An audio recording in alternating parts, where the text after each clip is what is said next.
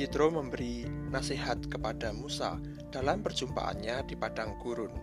Musa dan Yitro yang telah menghabiskan waktu bersama sebagai mertua menantu berbuah perhatian Yitro kepada anak menantunya ini. Perhatian ini mendorong Yitro untuk memberi nasihat kepada Musa setelah Musa terlihat lelah menghakimi bangsa yang besar sendirian sepanjang waktu sepanjang hari. Nasihat Yitro kepada Musa ialah tentang pembagian tugas dan awal kerjasama Musa dengan orang-orang sebangsanya untuk melayani bangsa itu dalam hal menghakimi mereka atas perkara-perkara yang mereka bawa kepada Musa. Keluaran 18 ayat 19 sampai 20. Jadi sekarang dengarkanlah perkataanku. Aku akan memberi nasihat kepadamu dan Allah akan menyertai engkau Adapun engkau, wakililah bangsa itu di hadapan Allah, dan engkau hadapkanlah perkara-perkara mereka kepada Allah. Kemudian haruslah engkau mengajarkan kepada mereka ketetapan-ketetapan dan keputusan-keputusan, dan memberitahukan kepada mereka jalan yang harus dijalani dan pekerjaan yang harus dilakukan. Nasihat Yitro ialah menghadap kepada Allah dengan membawa perkara-perkara bangsa itu. Ini adalah prinsip yang utama bahwa semua pergumulan dibawa dan dihadapkan kepada Allah. Hanya dengan hukum dan ketetapan Allah lah Musa menghakimi bangsa Israel. Hidup mereka harus diuji. Dalam hal ini dihakimi, diperiksa dengan hukum dan ketetapan dari Allah. Hukum dan ketetapan dari Allah adalah pegangan yang utama yang menata kehidupan bangsa Israel serta membentuk etika dan moralitas mereka. Hal berikutnya yang harus Musa lakukan ialah mengajarkan ketetapan Allah serta keputusan-keputusan tentang berbagai macam perkara kepada orang-orang Israel. Musa harus memberitahukan hal-hal yang harus mereka jalani serta pekerjaan yang harus mereka lakukan. Hal-hal yang harus mereka jalani ialah prinsip-prinsip hidup berdasarkan hukum dan ketetapan Allah. Prinsip-prinsip ini menjadi ukuran dalam orang-orang Israel akan menyelesaikan perkara dan masalah di antara mereka.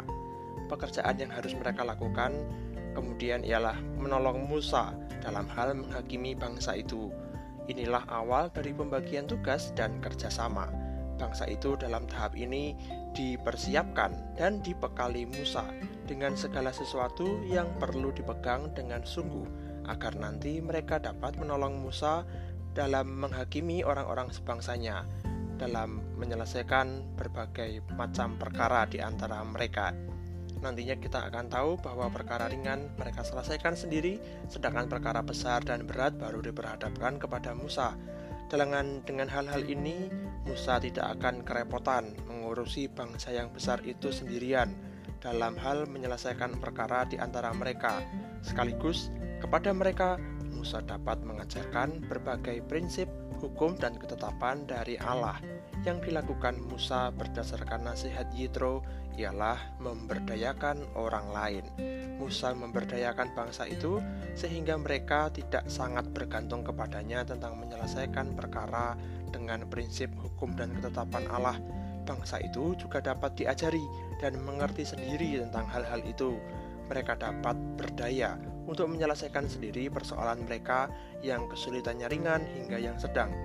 Mereka dapat semakin baik menjaga hukum dan ketetapan Allah ketika mereka dapat berpegang secara mandiri. Hidup masyarakat di era modern juga harus diberdayakan dengan berbagai prinsip etika dan moral yang universal. Sebagai bangsa Indonesia, nilai-nilai dasar Pancasila, norma masyarakat, etika dan moral yang universal harus dipegang dengan sungguh-sungguh oleh setiap orang. Mereka harus mandiri dan berdaya hidup dalam prinsip tersebut sehingga dapat menyelesaikan berbagai persoalan yang muncul di antara mereka. Kehidupan yang berdaya seperti ini akan membentuk masyarakat yang tertata dan beradab. Kita ambil bagian di dalamnya dengan penyertaan Tuhan dan dengan senantiasa berpegang pada perintah dan kehendaknya. thank you